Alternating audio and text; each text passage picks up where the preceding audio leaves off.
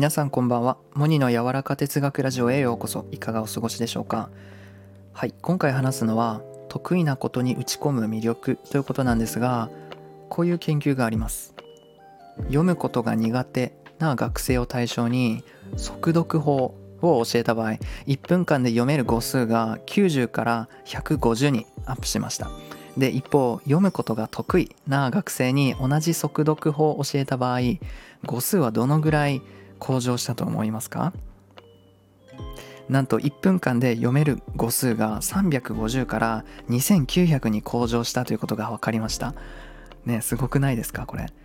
読むことが苦手な学生の語数の増え幅が2倍にも満たないのに対してもともと読むことが得意だったその学生は約8倍もね語数を増やしています、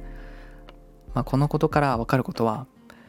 まあ、火を見るよりも明らかというか弱みを克服しようと努力するよりも強みを伸ばす努力をした方がはるかに大きな成果を得られるということが分かったんですね。はい。かの有名な経営学者のピーター・ドラッカー。皆さん知ってますか？ドラッカー。あのもしも高校野球の女子マネージャーがドラッカーのマネジメントを読んだらとか流行りましたけどあのもしドラみたいな。そう。ドラッカーの名言にも自らを変えようとしてはならないんだと。うまくいくわけがない。それよりも自らの仕事の仕方を向上させていくべきである。不得意な仕方で仕事をしようとしてはならない。ということを言われてるんですね、まあ、要は自分が上手にできるやり方でやりましょうということですね。まあ言い方はあれなんですけど、まあ、無能な人を波の水準にするっていうのは一流を超一流にするよりもはるかに多くのエネルギーを必要とするものの得られる成果っていうのは残念ながら少ないというのもこの研究結果から分かりますよね。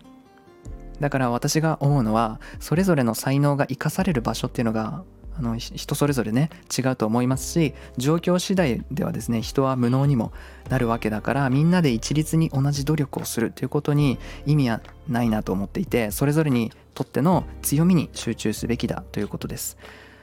はい、スピードとこの変化が要求されるこの動的な環境の方が得意な人もいますしまた逆もしかり変化は少ないけど正確さが何より大事になる静かなねこの業務が向いてる、えー、人もいますね。はい、またこの人数の多いチームの一員として働く方がこう気質に合ってるって人もいれば一人で自由に働ける方が生き生きと動ける働けるっていう人もいますよね。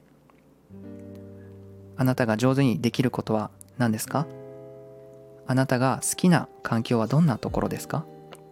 答えはきっと外にはなくて自分の中にあると思います。ぜひ自分との対話の時間を増やしてみませんか？という最後は私からの提案でした。モニの柔らか哲学ラジオ今回も最後までお聴きいただきありがとうございました。それでは皆さんいい夜を。